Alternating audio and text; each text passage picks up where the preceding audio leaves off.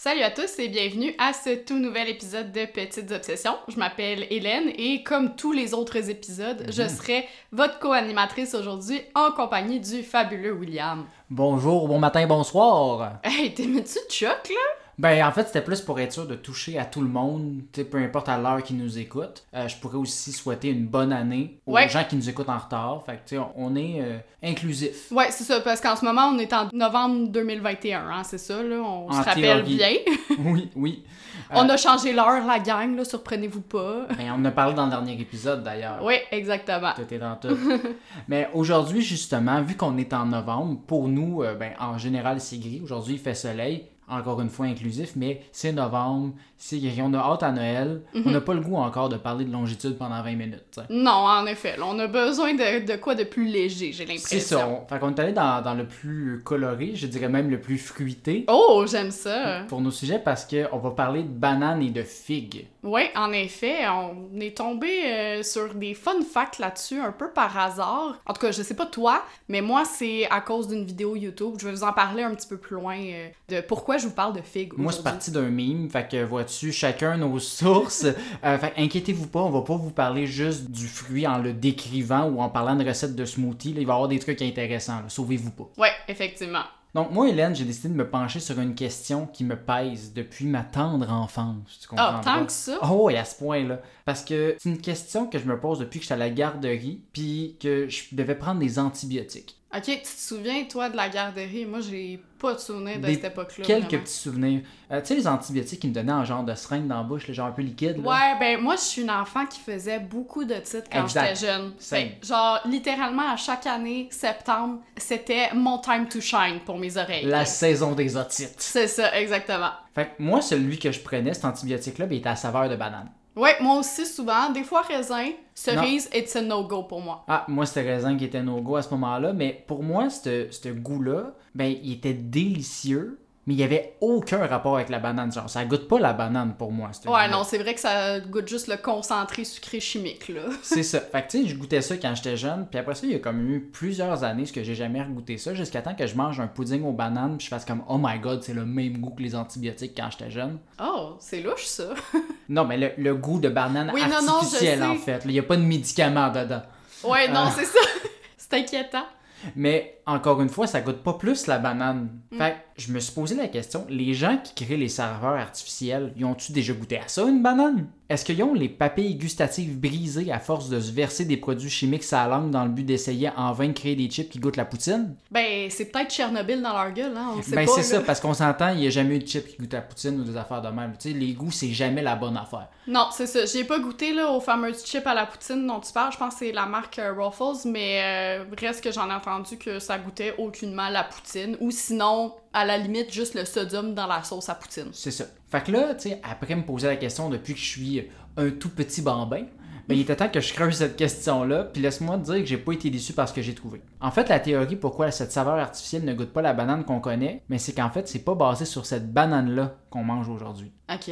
Si t'achetais une banane dans les années 1900, t'achetais pas une banane Cavendish, donc la banane qu'on mange aujourd'hui, qu'on retrouve à l'épicerie, mais plutôt une banane qu'on appelait Gros Michel. D'accord. Qui est ce fameux gros Michel? Ben, en fait, cette banane-là, aussi connue sous le nom de Moussa acuminata gros Michel, c'est une variété originaire de l'Asie du Sud-Est qui a été importée en Martinique vers l'an 1820 par des colons français qui l'ont appelé gros Michel parce que c'était une très grosse banane. Ok. Puis ben, j'imagine Michel était un prénom populaire euh, chez les obèses de l'époque? Je ou- sais pas le lien était où? Est-ce qu'un colon appelé Michel en avait long dans le pantalon? C'est pas clair. Mes recherches, ils ont rien trouvé à ce sujet-là. Mais mettons que mon historique sur Google, il est un peu louche. Fait que l'agent du FBI qui me surveille doit trouver des trucs étranges là quand même. Je crois que c'est pas nouveau. Euh, Euh, ouais, non, moi non plus, hein. On se rappelle que j'ai quand même fait un mémoire sur le terrorisme, fait que peut-être qu'ils pensent on qu'il y est a sur une quelqu'un... petite watchlist de gens weird. C'est ça, peut-être qu'ils pensent qu'il y a quelqu'un dans une tique qui veut se radicaliser. Je vous assure, ce n'est pas le cas. Anyway, revenons à notre gros Michel ou Big Mike, comme est appelé euh, par les anglophones. Elle a été importée en Martinique, puis de là, ben, sa culture s'est étendue dans les Caraïbes, notamment en Haïti ou en Jamaïque. Fait que dans le fond, tous les endroits avec des itrémas. Avec une explosion de sa culture comme ça, ben, ils ont commencé à l'exporter aux États-Unis en 1879, puis on a eu affaire à un gros succès. Oh, oh. Ouais. Euh, Tout le monde tripe sa petite fragrance unique et fruitée. Les Américains, fidèles à leurs habitudes capitalistes fous, ben, ils diffusent l'implantation au plus d'endroits possible pour pouvoir en avoir encore plus. Mhm, bien sûr. Ben, c'est les Américains, hein. Ben, c'est jamais assez, là. Jamais assez. Le On- pays de la démesure. Oui, on en fait donc pousser au Nicaragua, au Panama, à Hawaï et même en Australie. Bring me the bananas. La Gros Michel était si délicieuse aux papilles que dans les années 1900, on aurait reproduit son goût artificiellement, puis ma banane chimique dans mon pudding serait basée sur cette banane-là et non la Cavendish qu'on mange aujourd'hui. Dans le fond, elle aurait eu un goût un peu différent. Donc, si tu avais l'occasion aujourd'hui de croquer dans une Gros Michel, ben, ça goûterait pas mal plus la même chose, puis ça expliquerait l'écart aujourd'hui entre les deux goûts. Mais ça veut dire que la Gros Michel, elle n'existe plus? J'y arrive éventuellement. Des petits secrets. Sauf que ce que je viens de te dire là, ben c'est un mythe. C'est un paquet de mensonges, revirements de situation. Ben là, pourquoi tu me mens? Je pensais qu'on avait une relation honnête. euh. C'est parce que j'ai lu ça sur plein de sites, puis là finalement, je suis arrivé sur un autre article de la BBC qui disent comme Ah ouais, ça en passant, c'est pas vrai la gang. Mais, Ah! mais tu vas voir, il y a quand même un fond de vérité. En fait, le goût de banane artificielle a été créé à partir de, attention, là je m'excuse, acétate d'isoamyle. Oui, j'ai tout compris ce que tu Ouais, ben, une affaire là. Oui. Ça, il y en a dans toutes les bananes. Puis, tu sais, mettons, tu prends de la- cet acétate-là, tu le sniffes. oui.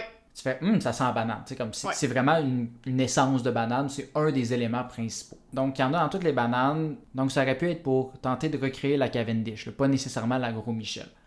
Mais, tu sais, c'est compliqué de créer une saveur artificielle, tu sais, parce que t'as pas la texture, t'as pas euh, à quel point de creamer, etc. Tu sais, Mhm. C'est vraiment juste une essence. Puis, tu sais, mettons, on prend un exemple d'une gomme ballon au raisin. Ça goûte pas pantoute un raisin, là. Non, c'est vrai. Fait que tu sais, c'est un peu le même principe. Fait qu'on perd une partie de ce qui rend le fruit unique. Pour ça que ça goûte pas la Cavendish.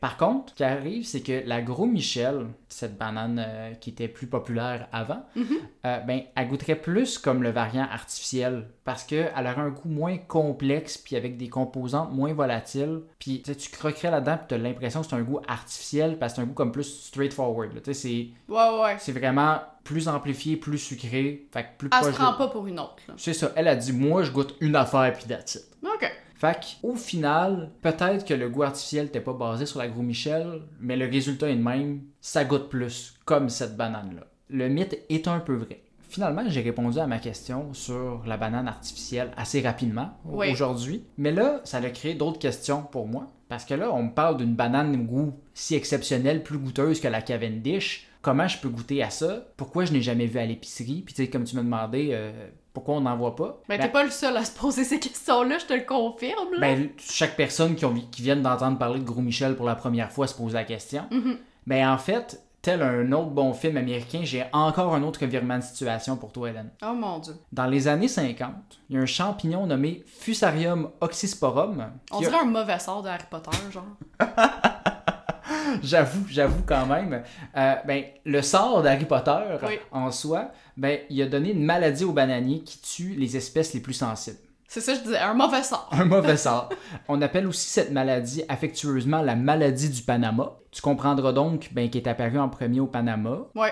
mais ça s'est pas limité là. là. Tu sais, Ça a touché la majorité des régions qui a des bananes à travers le monde. Puis c'est ça, en fait, c'est un peu comme la grippe espagnole. Tu sais, C'est pas la faute de ce pays-là pour une scène si la maladie a existé, mais on garde le nom parce que c'est dans le fond de blâmer un autre pays étranger. On parlera pas du variant indien, hein? Le quoi? Une Delta, pandémie? Le quoi? Anyway, tu comprendras ici que le bananier responsable des gros Michel, ben, était particulièrement sensible à ce champignon-là. Évidemment, c'est le plus faible, c'est lui qu'il fallait. Non, c'était le meilleur, mais là, ça a juste à donner que le champignon a touché vraiment cette plantation-là. Fait que les vastes plantations ont été anéanties de la gros Michel. Ok. Fait qu'on pouvait plus fournir la demande croissante de ces longs fruits jaunes. Mhm. Là, ben, j'essaie de varier le mot là, parce qu'il n'y a pas beaucoup de synonymes de cette affaire-là. Euh, C'est vrai. Parce que sinon, je- tantôt je comptais, j'étais à 58 fois le mot banane dans mon texte. On Fruit essaie. phallique. euh, C'est ça, le long fruit jaune. Parfait. Fait que c'était fini pour la grosse banane à Michel. Fait que là, les cultivateurs, ils n'ont pas eu le choix de se tourner vers une autre variété pour satisfaire les Américains. Puis c'est là que la Cavendish, celle qu'on connaît tous, est entrée en jeu. Faut dire qu'elle était déjà sur le marché, mais était beaucoup moins populaire que notre beau gros Michel parce qu'elle était moins goûteuse, comme je disais. T'sais- Elle a l'air moins friendly aussi, là. Tu sais, Cavendish, Gros Michel. Le gros Michel, ça a l'air d'un, tu sais, comme ton, ton mononcle là, que t'aimes bien, le gros Michel, là. Ouais, c'est ça, exactement. Celui qui travaille sa construction, là. Ouais, Cavendish, ça fait plus, euh, tu sais, je sais pas, euh, comme euh, un anglo de la haute société, euh, inaccessible. Oh! tu, ou... tu touches à quelque chose. Tu touches à quelque chose, je vais y arriver dans Ok. pas long. Dans le fond, justement, un exemple que j'ai trouvé pour comparer Gros Michel puis la Cavendish, ben, c'est un peu comme Éric Lapointe puis son frère Hugo Lapointe. tu sais, t'as jamais entendu personne dire qu'il préférait Hugo à Éric. Non, c'est vrai. Mais maintenant qu'Éric est plus trop dans le portrait, ben Hugo, il aurait peut-être des chances de reprendre le titre du meilleur Lapointe. Tu sais, comme c'est ton time to shine, Hugo, en 2021. Là. Ouais, mais moi, je suis encore plus Pierre Lapointe, mais bon, Ah, mais ça, c'est un autre, hein? Ouais, c'est ça.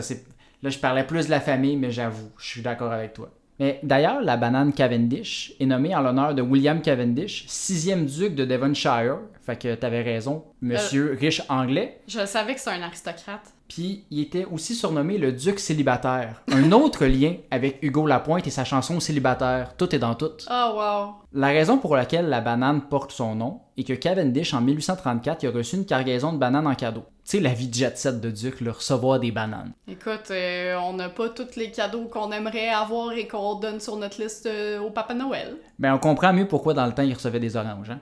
Euh, mais bon, ça, c'est pas juste qu'il a reçu un cadeau puis il a dit Tang, ça devrait porter mon nom, ce fruit-là.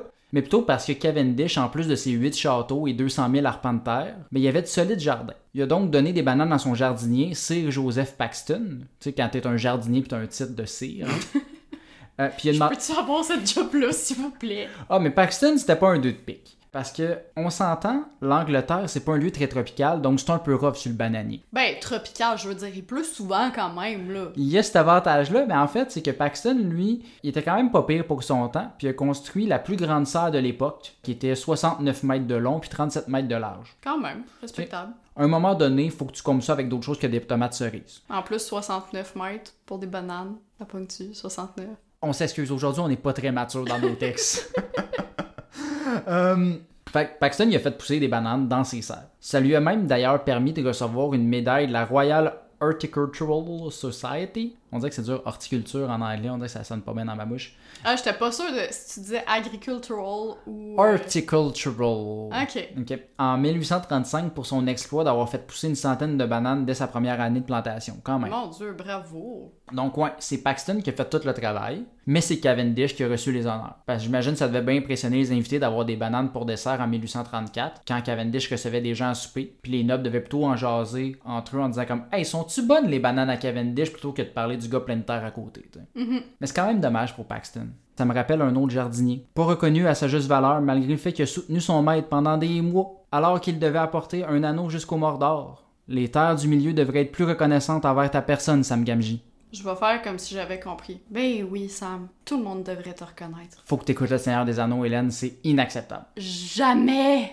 Anyway, je m'écarte de toute façon. Puis, il y a une information que je t'ai cachée depuis tout ce temps-là. Je te le dis, aujourd'hui, c'est vraiment rebondissement en rebondissement. là. Là, William, on va avoir une discussion après l'enregistrement parce que les mensonges, c'est non. OK, mais c'était pas un mensonge, j'ai évité une information Mhm. sur la banane Cavendish. Aurais-tu une idée de quoi je parle ici? Je parle d'une particularité de cette banane-là. Ben, elle est cultivée à l'artère euh, Cavendish Henri Bourassa. Non, c'était pas ça. Puis c'est pas non plus le fait qu'elle fait des grosses taches brunes. Ça, n'a aucun rapport. En fait, la banane Cavendish est particulière parce qu'elle a pas de pépins. Ok, ouais. T'sais, Avoue, tu réalises, Oui. tu manges une banane, il n'y a pas de pépins là-dedans. Ben, il y a des petits trucs noirs, là. Ouais, mais c'est pas un pépin en soi. Tu sais, genre, tu peux pas comme planter, ta, mettre ta banane à terre, puis il va pousser un arbre. Même pas la pleure? Non. Maudit, c'est juste bon pour du compost, ça. Ou faire du faux bacon, mais ça, je comprendrais jamais cette Ah non, non, non, non, non. Parce qu'en fait, elle a pas de pépins, puis c'est une banane qui est stérile. Donc elle peut pas se reproduire naturellement sans l'intervention humaine. En fait, pour faire pousser un autre bananier, tu dois couper une partie de la plante, parce qu'un bananier, en passant, c'est pas une- un arbre, c'est une grosse plante. Ok. Fait C'est quoi un palmier, là? C'est pas un palmier, c'est une Ah. plante. Tu fais que tu coupes un bout de la plante, puis tu la replantes ailleurs pour qu'elle repousse. Fait que c'est comme une bouture plus que par, euh, par graine, Ok. On pourrait-tu mettre une photo, mettons, sur Instagram de ça ressemble à quoi un bananier? si tu veux. Cool. Essentiellement, tous les bananiers de Cavendish à travers le monde viennent tous de la même plante, unique, coupée à plusieurs reprises. Ben, pas nécessairement la même, mais tu toutes des boutures Ouais, de la même que- plante. Sinon, Sinon, elle, elle travaille sur un méchant temps.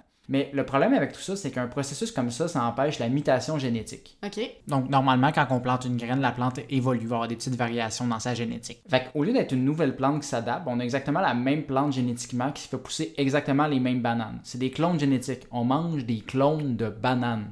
Je suis vraiment perturbée par cette information-là.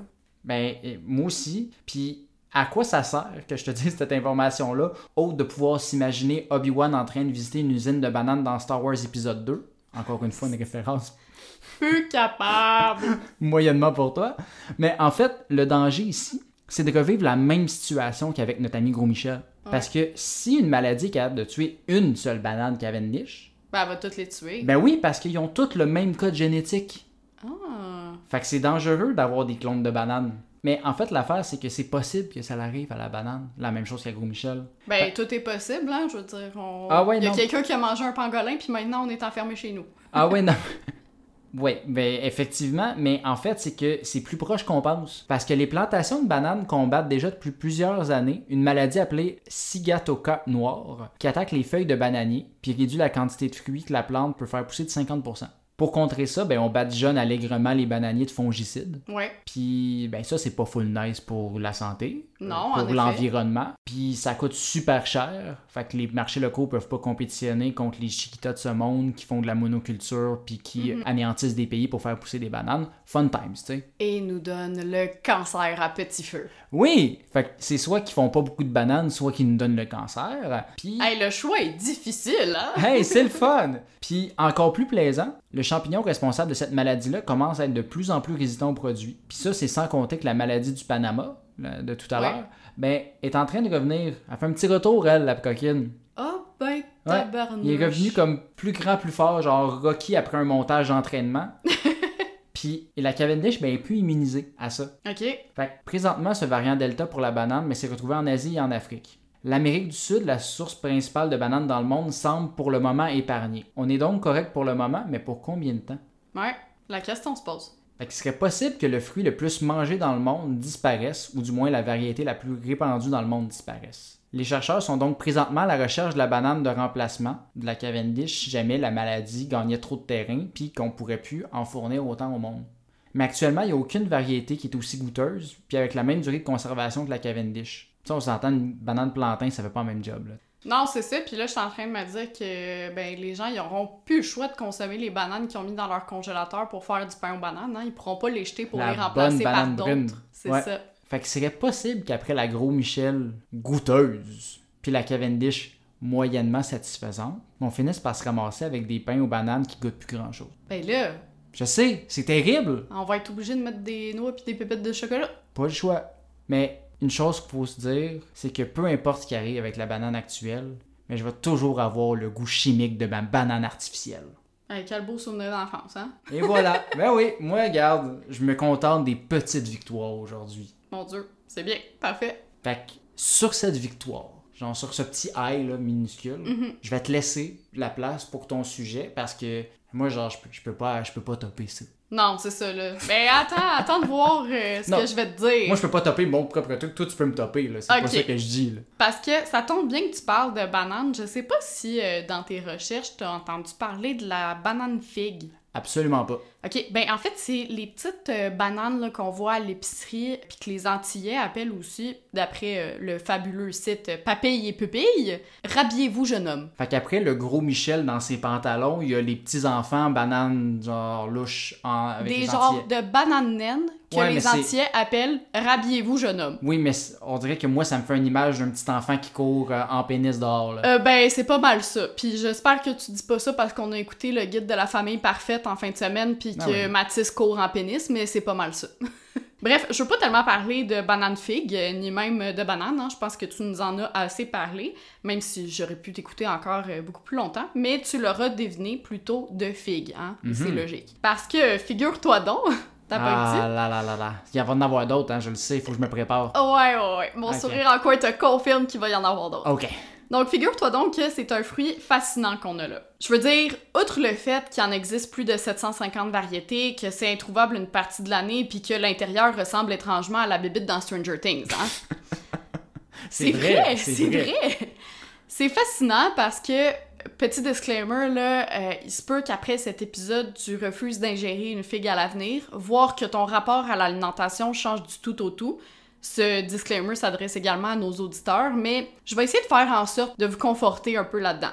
Euh, c'est un peu ce qui m'est arrivé en fait lorsque j'ai appris ce dont je m'apprête à t'apprendre en me perdant dans les confins de YouTube, fidèle à mon habitude. hein. Mhm. En fait, je vais te le dire tout de suite, question que toi, nos auditeurs et moi ayons le temps de digérer la nouvelle. Manger une figue, c'est un peu aussi manger une guêpe. Ok.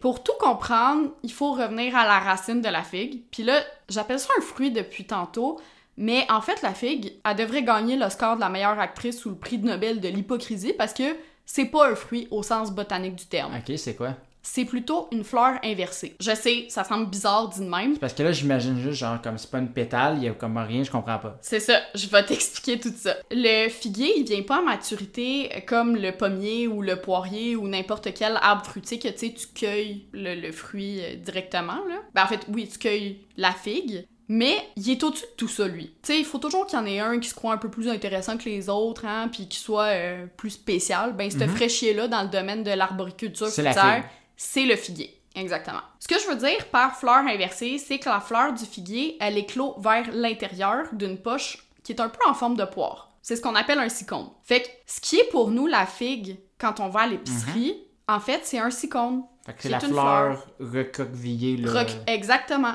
Puis le fruit va venir à l'intérieur. Fait qu'autrement dit, c'est ça, c'est une fleur. Je sais pas si tu me suis encore. Ben oui, je comprends que c'est une fleur, je le visualise mal, genre l'image de, de l'éclosion, le processus, mais... Ben ça aussi, on va essayer de vous trouver une image euh, pour vous la mettre sur Instagram parce que c'est là que ça se complique puis que j'ai recommencé mon texte au moins 532 fois parce que moi aussi, je ne comprenais pas comment ça fonctionne. Ah, ça va être agréable.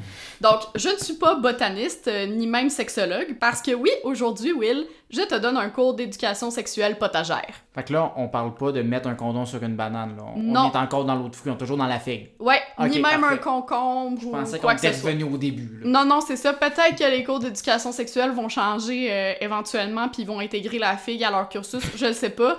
Toutes mais- les grosseurs sont dans ce monde. Ils sont ben...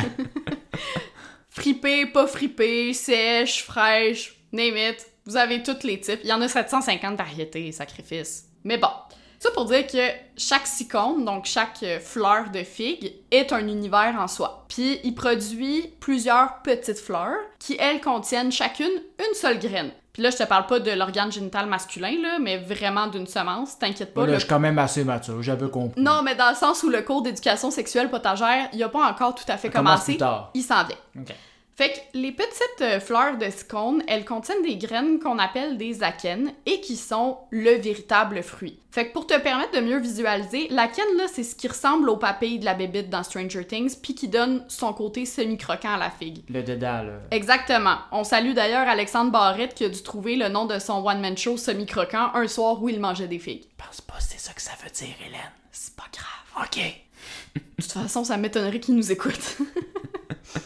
Autrement dit, le figuier produit des sycones, donc des Mhm. fleurs, qui eux produisent plusieurs micro-fleurs, qui elles produisent chacune des akènes. Ben, un akène par fleur. Un peu comme une famille. Tu sais, avant, on avait 10, 12, 14 enfants. Aujourd'hui, on en a un, puis c'est bien en masse. Dans le fond, c'est comme si t'avais un arbre généalogique pour la figue. T'as l'arbre qui produit plusieurs fleurs, qui produisent elles-mêmes plusieurs petites fleurs, et qui produisent chacune un seul fruit. J'ai l'impression d'être dans la chanson L'arbre est dans ses feuilles. C'est presque ça. si tu me suis toujours, tu comprendras donc que les figues qu'on mange, les sycones, Mhm. sont composées de plusieurs akènes. Oui.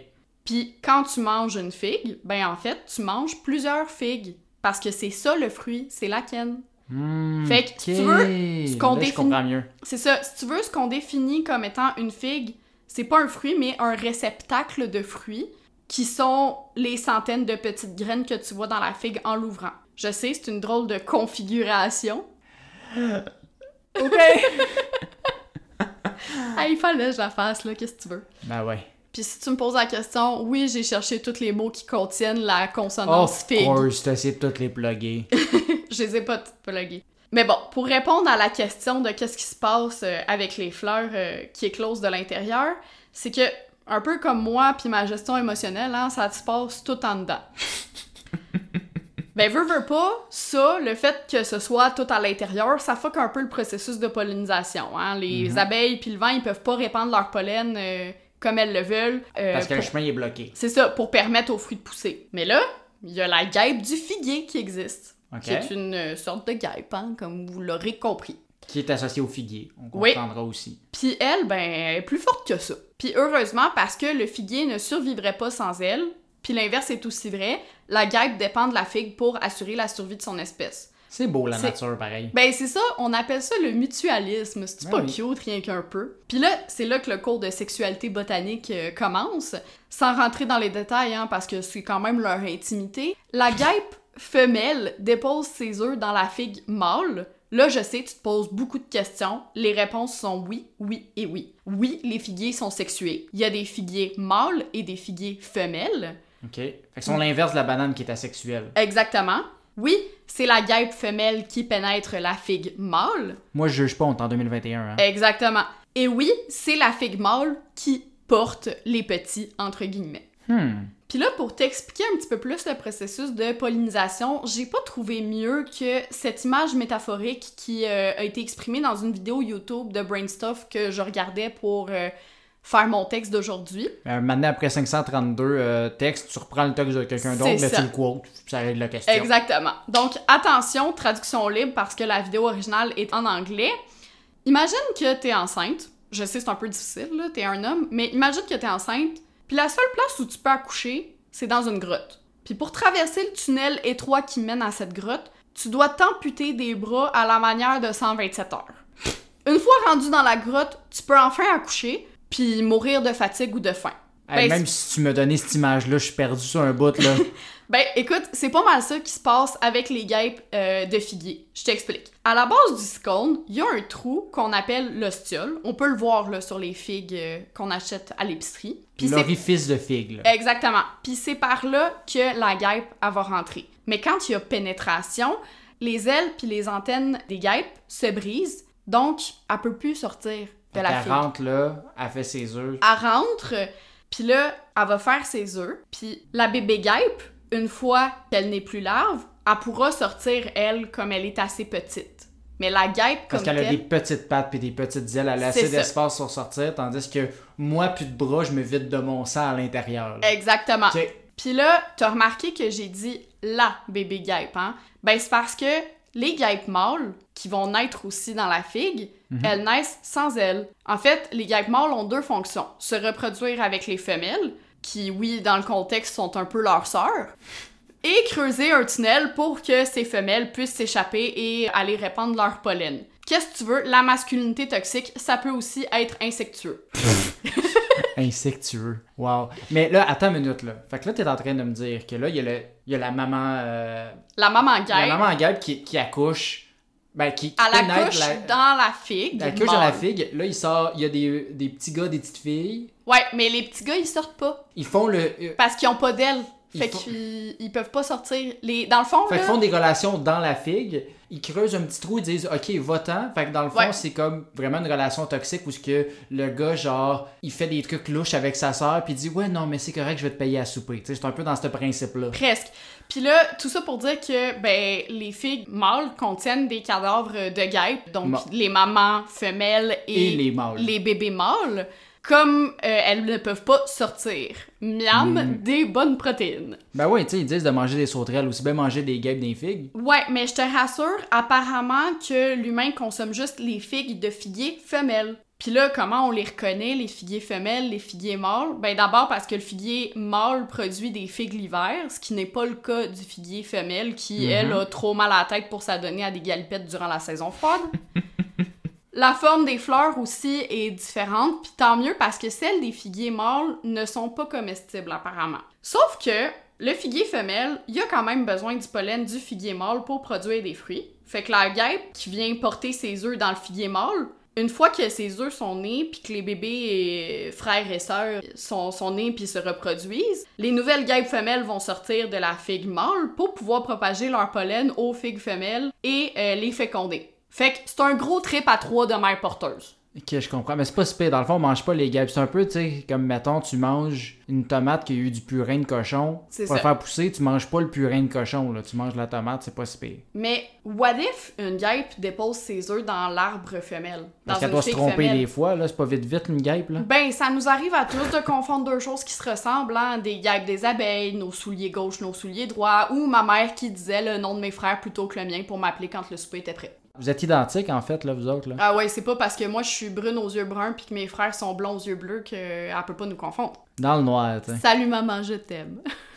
ben, si la guêpe femelle vient à entrer dans le figuier femelle, elle va tout de même perdre ses ailes et ses antennes, hein? Ça, y a pas de discrimination là-dessus. Le trou, il est tête, peu importe. Exactement. Mais elle n'aura pas la place pour se reproduire et donc elle va y mourir euh, toute seule, sans enfant et sans même les 47 chats qu'elle aurait pu adopter pour lui tenir compagnie.